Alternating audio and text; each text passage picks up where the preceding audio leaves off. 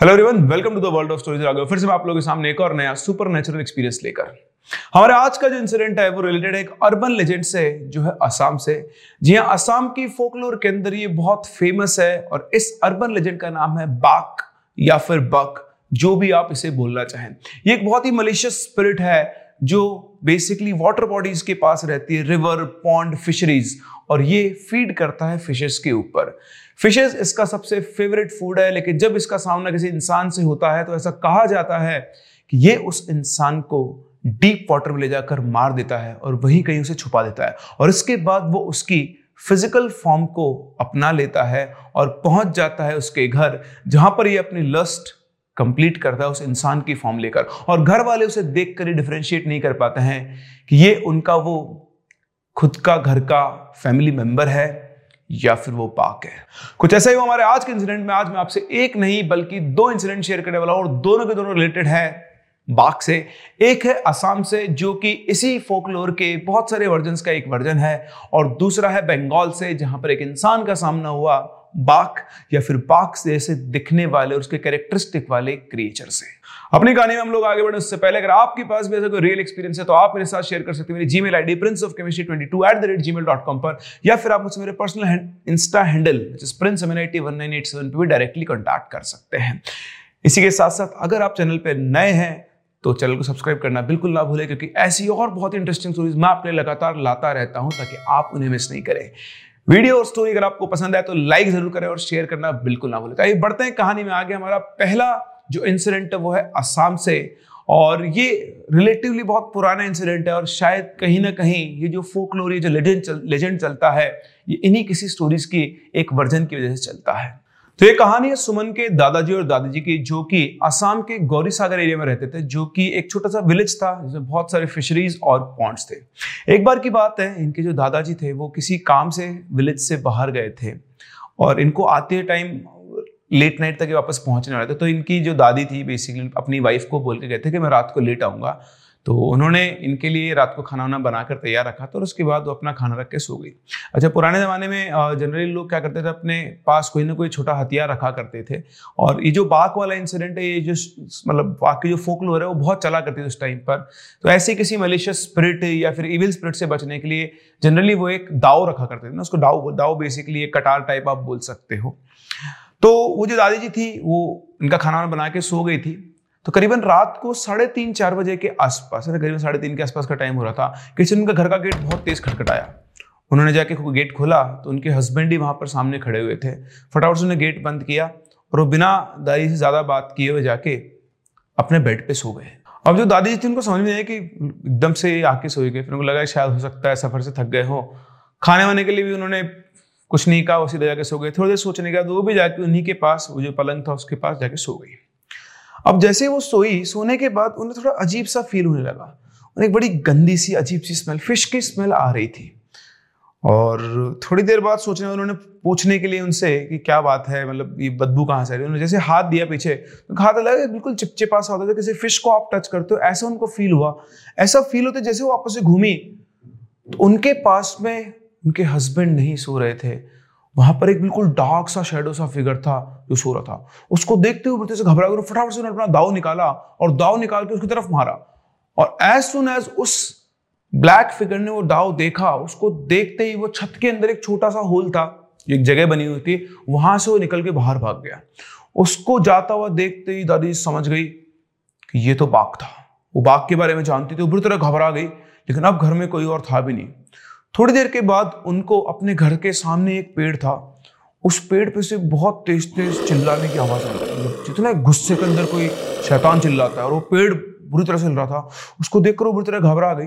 तीन चार मिनट के बाद वो पेड़ बिल्कुल शांत हो गया। दादाजी को समझ में नहीं आया, लेकिन उन्हें अब अपने हस्बैंड की चिंता सता रही थी। वो सुबह चार, साढ़े चार बजे के आसपास उठते ही निकली, जैसे थोड़ा सा भी थोड़ा सा सुबह का टाइम हो, वो निकली अड़ोस पड़ोस घर में सबको बताया कि रात को कुछ ऐसा हुआ है। उन सबका साथ देने, उनका साथ देने के लिए सभी लोग जो गाँव वाले थे, उनके साथ उनके हस्बैंड को ढूँढने निकले। तो घर से करीबन आधा किलोमीटर दूर वो जब पहुँचे तो वहाँ पर उनको एक तालाब के पास में उनके हस्बैंड उल्टे ज़मीन के अंदर आधे गड़े हुए दिखाई दिए। पता नहीं कैसे, किस चमत्कार की वजह से वो अभी भी ज़िंदा थे, वो बेहोश थे, उनकी डेथ नहीं हुई थी। उसके बाद उनको बाहर निकाला गया। एक दिन के बाद जाकर उनको होश आया और जब उन्हें होश आया तो उनसे पूछा कि क्या हुआ था तो उन्हें कुछ भी याद नहीं था। लेकिन अगर बाकी लोगों की बात का विश्वास करें तो उनको रास्ते में एक बाक मिल गया था। उस बाक ने ही उनको ज़मीन में आधा गाड़ दिया था और फिर उनका फ़िज़िकल फॉर्म लेकर वो उनके घर पहुँच गया था, उनकी दादी के पास। और ऐसी कुछ और कहानियाँ भी हैं बाघ के बारे में जो आसाम के अंदर चलती है। और इसीलिए कहा जाता है कि जो बाघ है, वो मछलियों पे फ़ीड करता है, पानी के पास में रहता है और इंसान के साथ उसका एनकाउंटर होता है तो उसको मारने से भी नहीं चूकता है।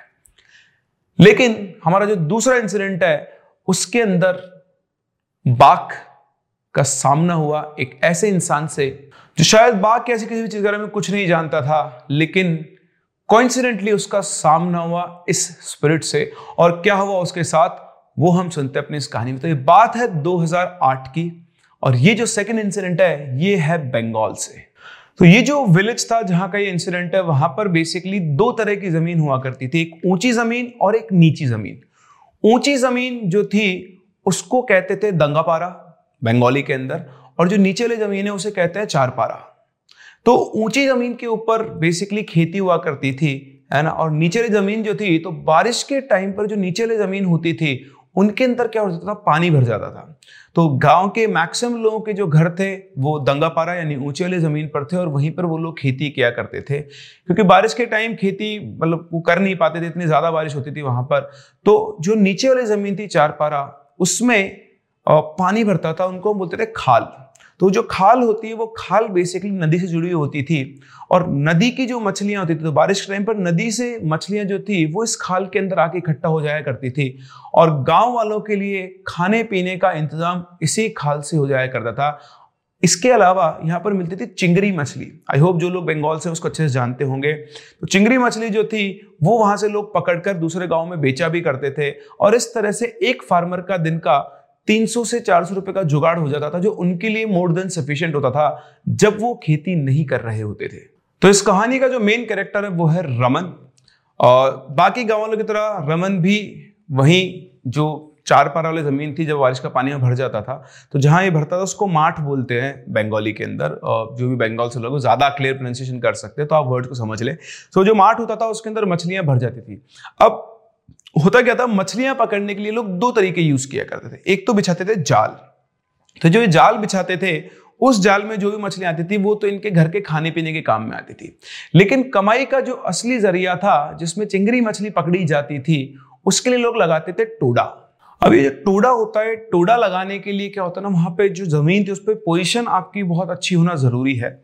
तो टोडा बेसिकली जो एक लकड़ी का सिस्टम टाइप होता है, उसमें पानी का फ्लो निकलता है और मछलियाँ उसमें फंसती जाती है। तो मतलब जहाँ से रिवर से वाटर का फ्लो आ रहा है, उस उस पर्टिकुलर जगह के ऊपर अगर आप टोड़ा लगाएँगे तो उसमें ज़्यादा मछलियाँ फंसती है। तो इसमें पोजीशन का यानी जहाँ पर आप टोड़ा लगा रहे हैं, उसका बहुत बड़ा रोल होता है। और रमन के पास कुछ अच्छी पोजीशन रमन के पास इनमें सबसे जो बेस्ट पोजीशन उनमें से एक पोजीशन रमन के पास थी।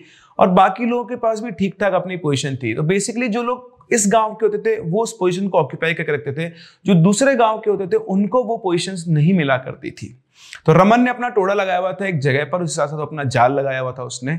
अच्छा होता क्या था जो लोग बाहर गाँव से आते थे या जिनको मछलियाँ नहीं मिलती थी तो वो क्या करते थे दूसरे लोगों के जाल या टोड़े में से मछलियाँ चुरा लिया करते थे।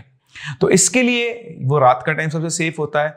तो वो लोग क्या करते रात के टाइम अगर चोरियाँ करते थे और इसीलिए जिन लोगों के टोड़े में अच्छी मछलियाँ फंसती थी वो लोग रात के टाइम पर अपने टोड़े का पहरा भी दिया करते थे।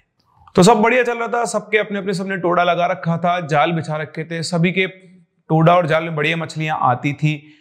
वो पैसे भी कमा रहे थे, बेच के उनको घर का भी चल रहा था, लेकिन इस सब में रमन बिल्कुल भी खुश नहीं था। क्योंकि उसके, उसका जो टोड़ा लगा हुआ था, वो बहुत अच्छे जगह पर था और इस बार मछलियाँ भी बहुत ज़्यादा थी, लेकिन उसके, उसका जो टोड़ा था, उससे लगातार मछलियाँ कोई चुरा रहा था। यहाँ पर एक और सरप्राइजिंग बात रमन के लिए ये थी कि उसके जाल से कोई मछली नहीं चुरा था, सिर्फ़ टोड़ा से ही मछली चुराई जा रही थी। और वो भी वो मछलियाँ जिनका दाम बहुत ज़्यादा होता है, जो चिंगरी मछलियाँ थी। जाल वाली मछलियाँ जनरली कोई उनको हाथ भी नहीं लगा रहा था। तो रमन को ये बात समझ में नहीं आ रही थी। वो किसी और से बोलता तो लोग ये कह रहे थे कि यार, तेरे अकेले के टोडा में ऐसा क्या है? तेरे तेरे से मछली चुराई हम में से तो किसी की भी टोडा में से मछलियाँ गायब नहीं हुई है। क्योंकि जनरली अगर कोई मछली चुराने आता है तो तो हर एक टोडा में से चुराएगा। रमन के टोडा में ऐसा क्या है कि सिर्फ़ उसी की मछलियाँ गायब हो रही है? जब उसने बताया लोगों की यार, मेरी मछलियाँ यहाँ से गायब हो रही है।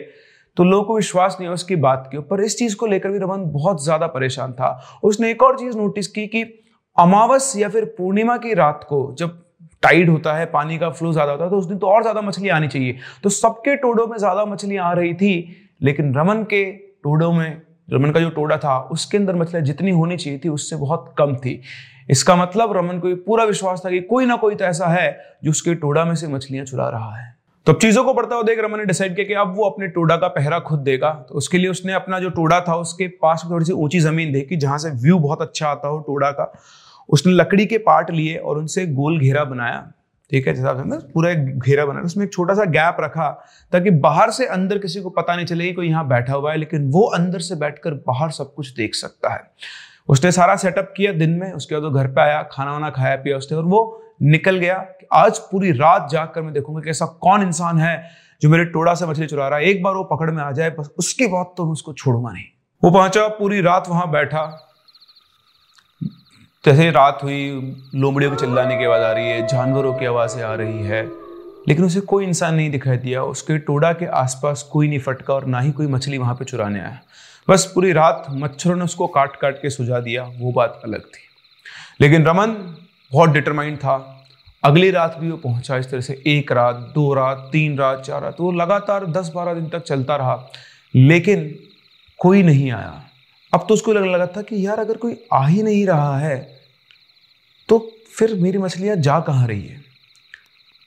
फिर अगले दिन जब वो पहुँचा मतलब जो कुछ दिनों के बाद, आठ दस दिन गुजर गए तो जो नेक्स्ट थी वो थी पूर्णिमा की रात। उस रात वो पहुँचा, चाँद बिल्कुल पूरा था, चाँद की रोशनी में सब कुछ दूर दूर तक साफ़ साफ़ दिखाई दे रहा था। जो पानी का वो तालाब भरा हुआ था, उस पर भी चाँद की रोशनी बहुत भीनी भीनी फैली हुई थी। जहाँ उसका टोडा था, जहाँ उसने वो घेरा बनाया था, उसके जस्ट सामने जो तालाब था, तालाब पर थोड़ा दूर जाके एक बहुत बड़ा बरगद का पेड़ था, जिसकी रिफ्लेक्शन उसको पानी के अंदर दिखाई दे रही थी। और आज रमन का इंतज़ार खत्म हुआ। वो बैठा हुआ था अपने घेरे के अंदर, तभी उसको तीन चार लोग आते हुए दिखाई दिए। वो तीनों चारों लोग अलग अलग जालों में जाकर मछलियाँ चुराए थे। उन्हें कुछ मछलियाँ रमन के जाल से चुराई, कुछ मछलियाँ उन्होंने किसी और के जाल से चुराई। रमन ने उनको देख लिया था, लेकिन वो बाहर नहीं निकला। वो इंतज़ार कर रहा था कि वो उसके टोड़ा के पास आए और मछली चढ़ने लगे, तब वो उनको रंगे हाथ पकड़ेगा और फिर पूरे गाँव वालों को यहाँ पर बुला लेगा। लेकिन ऐसा हुआ नहीं। वो लोग रात करीबन दस ग्यारह बजे तक रुके और उसके बाद वो चुपचाप वहाँ से चले गए। रमन कुछ और ही एक्सपेक्ट कर रहा था, पर ऐसा कुछ भी नहीं हुआ। रमन को एक बार तो लगा, कहीं उनको पता तो लग गया कि मैं यहाँ बैठा हुआ हूँ। उसने सोचा, हो सकता है ये वो लोग हो ही ना। पता नहीं, आज उसे ऐसे कौन सी फीलिंग आ रही थी फिर भी वहीं पे बैठा रहा। अच्छा मैं आपको बता दूँ रमन के पास एक टॉर्च थी जो उसने बांग्लादेश से मंगवाई हुई थी। वहाँ पर उस एरिया में बेसिकली लाइट नहीं हुआ करती थी। तो हाई फ्लैश वाली टॉर्च थी, जिसमें वो बड़े बड़े बैटरी डाला करते थे, और वो अच्छी खासी रोशनी वो दिया करता था। उनके जाने के बाद सब कुछ बिल्कुल शांत हो चुका था। बैठे बैठे पता नहीं कब रमन की आँख लग गई। फिर रात को अचानक से रमन की आँख खुलती है पानी में। किसी के चलने की आवाज़ से। पानी में बहुत तेज हलचल हो रही थी और उसकी आवाज़ से रमन की आँख खुलती है। वो फटाफट से अपने जो घेरा था पाटों का, उनके बीच में से देखता है। तो जो सामने जो बरगद का पेड़ था बहुत बड़ा, वो आवाज़ वहीं से आ रही थी। रमन को लगा कि शायद कोई लोमड़ी वगैरह पानी में कूदी है मछली पकड़ने के लिए, उसकी आवाज़ है। बट जैसे उसकी नज़र पड़ी तो वहाँ से कोई जो पेड़ की जो छाया रिफ्लेक्शन आ रही थी, उस रिफ्लेक्शन से कोई बाहर निकल के एक इंसान का साया चलता हुआ आया। चाँद की रोशनी में वो साया साफ़ साफ़ दिखाई दे रहा था, लेकिन जस्ट उसका एक ब्लैक शेडो था, उसकी शक्ल वगैरह कुछ नहीं वो भी बहुत दूर था तो उसकी शक्ल उसे दिखाई नहीं दे रही थी। उसे अपनी आँखों में विश्वास नहीं हुआ, उसे अपनी आँखों को मसला और देखा ध्यान से तो वाकई में वहाँ पर एक इंसान था जो उस तालाब के अंदर, उस माठ के अंदर चलकर बाहर की तरफ़ आया था। वो रमन के टोड़ा की तरफ़ ही आ रहा था। रमन को लग रहा था कि आज उसको उसके इंतज़ार का फल मिलने वाला है। ये जो मछली चोर है, जैसे ही आएगा इसके आसपास और इसके टोड़ा से मछली चुराने की कोशिश करेगा, ये उसको पकड़ लेगा। ये अपनी उस हाई फ्लैश वाली टॉर्च के साथ बिल्कुल तैयार बैठा हुआ था। इसके एक हाथ में टॉर्च थी और एक हाथ में उसकी लाठी थी। और आज वो अपनी सारी चुराई मछलियों का बदला लेने को तैयार था। अब जैसे जैसे वो इंसान रमन की तरफ़, यानी रमन के टोडा की तरफ़ बढ़ता जा रहा था, उस इंसान का आकार बड़ा होता रहा। मतलब जैसे वो पास आ रहा था तो रमन को दिखाई देता है उसका साइज़ दूर से तो कोई भी आदमी छोटा ही दिखता है, उसका साइज़ बढ़ता जा रहा है। और जब वो उसकी क्लियर विजिबल रेंज में आता तो उसने देखा कि वो इंसान एक नॉर्मल इंसान से बहुत ज़्यादा लंबा है। उसकी हाइट करीबन सात या आठ फिट है। रमन को एक बार अपनी आँखों विश्वास होता कि इतना लंबा आदमी कैसे हो सकता? है और वो पानी में छपाक छपाक चलता हुआ रमन के टोड़ा की तरफ़ आ रहा था। जब वो रमन से करीबन 20 मीटर दूरी पर आकर रुका तो चाँद की रोशनी में 20 मीटर दूर पर किसी भी इंसान का चेहरा साफ़ साफ़ दिखाई देता है, लेकिन वो बहुत कोशिश कर रहा था उसको देखने की, उसको उसका चेहरा नहीं दिखाई दे रहा था, उसको उसके चारों तरफ़ सिर्फ़ और सिर्फ़ अंधेरा ही दिखाई दे रहा था। ऑल उसके पास वो टॉर्च थी, उस टॉर्च को डालने के लिए तैयार था, लेकिन वो इंतज़ार कर रहा था कि कब ये आकर उसके टोड़ा को खोलेगा और उसके बाद वो इस आदमी के ऊपर टॉर्च डालेगा और पहचानेगा कि आखिर ये कौन है और वो उसे छोड़ेगा नहीं। ऐसा ही हुआ, उसके बाद वो आदमी बढ़ते बढ़ते उसके टोड़ा के पास आया और उसने एक हाथ से उसके टोड़ा को ऐसे उठाया और उसमें से हाथ देकर एक साथ दो तीन मछलियाँ उठाकर सीधी कच्ची अपने मुँह से खाने लगा। ये देखते ही रमन बिल्कुल दंग रह गया कि ये क्या इंसान है भैया? ऐसा कैसे हो सकता? अब उस, रमन जिस पल का इंतज़ार करता वो पल आ चुका था। और उसको देखते ही रमन चिल्लाते हुए बाहर निकला। साले हरामी, या तो आज तू रहेगा या फिर मैं रहूँगा। और इतना कहकर उसने उसके मुँह पर टॉर्च डाली। और जैसे उसके मुँह पर टॉर्च डाली, रमन की आँखें फटी की फटी रह गई। उसे ये उम्मीद थी कि उसके सामने कोई इंसान होगा। लेकिन जब टॉर्च की रोशनी चेहरे पे गई तो उसके चेहरे पे कुछ भी नहीं था। बस एक डार्कनेस थी और दो चमकती हुई आँखें थी। रमन वहीं पे खड़ा होकर थर थर थर कांपने लगा। और इधर से वो जो मछली चोर था, जो कि एक बाघ था, वो भी इस चीज़ के लिए तैयार नहीं था कि इस टाइम पर उसे कोई देख लेगा। दोनों बस एक दूसरे को एकटक घूर रहे थे। रमन ने फटाफट टॉर्च फेंक के उसके ऊपर मारी बहुत तेज से चल ओ बाबा गो मागो भागते हुए, ओ बाबा गो मागो बाबा गो मागो भाग, बोलते हुए वो गाँव की तरफ़ भागने लगा। और वो गाँव के बिना पीछे मुड़े उसने देखा नहीं, बस वो गाँव की तरफ़ भागे जा रहा था, भागे जा रहा था, भागे जा रहा था। गाँव में वो घुसने वाला था, तभी बिल्कुल शांत जो माहौल था, एकदम से हवाएँ बहुत तेज चलने लगी और एक आम के पेड़ की बड़ी सी डाली अपने आप उसके रास्ते में आगे सामने गिर गई। वो एक सेकंड के लिए रुका, लेकिन उसकी हिम्मत नहीं थी कि वापस से पीछे घूम कर देखो, वो डाली के ऊपर से कूद के सीधा गाँव के अंदर जाके पहुँचा और सीधा अपने घर में जाके चुपचाप सो गया। अगले दो दिन तक उसकी तबीयत खराब रही फीवर वगैरह, बुरी तरह से वो डर गया था, उसने सब लोगों को बताया। और ऐसा नहीं है कि सिर्फ़ रमन का ही उससे इनकाउंटर हुआ है, गाँव में और भी कई लोगों का कई बार इस एंटिटी से इनकाउंटर हुआ। और इसीलिए अब पूर्णिमा और अमावस की रात को जनरली उस गाँव के लोग चार पारा में, यानी माठ में, बारिश के टाइम पर मछली पकड़ने या फिर पहरा देने नहीं जाते हैं। तो ये थी इंसिडेंट रिलेटेड बाघ से, जिसमें रमन का सामना हुआ एक बाघ से, और उसकी किस्मत अच्छी थी कि वो बच गया। वरना जैसा कि असमीज फोकलोर के अंदर कहा जाता है, एक बार किसी इंसान से इनकाउंटर हो गया तो वो उसको मारकर उसका फ़िज़िकल फॉर्म ले लेता है। रमन की किस्मत अच्छी थी कि उसके साथ ऐसा कुछ भी नहीं हुआ। तो आपको क्या लगता है, रमन के साथ ये इंसिडेंट हुआ? ये वाकई में सच था? या फिर ये उसका एक हेलुसिनेशन था?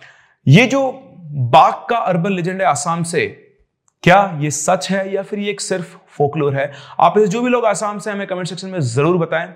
इसी के साथ साथ अगर आप रमन की जगह होते तो आप क्या करते? ये भी मुझे ज़रूर बताएँ।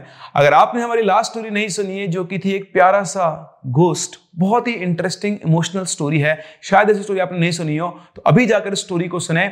आप लोगों को उसमें बहुत मज़ा आने वाला है। हम लोग मिलते हैं अपनी अगली स्टोरी में। तब तक के लिए keep loving and keep listening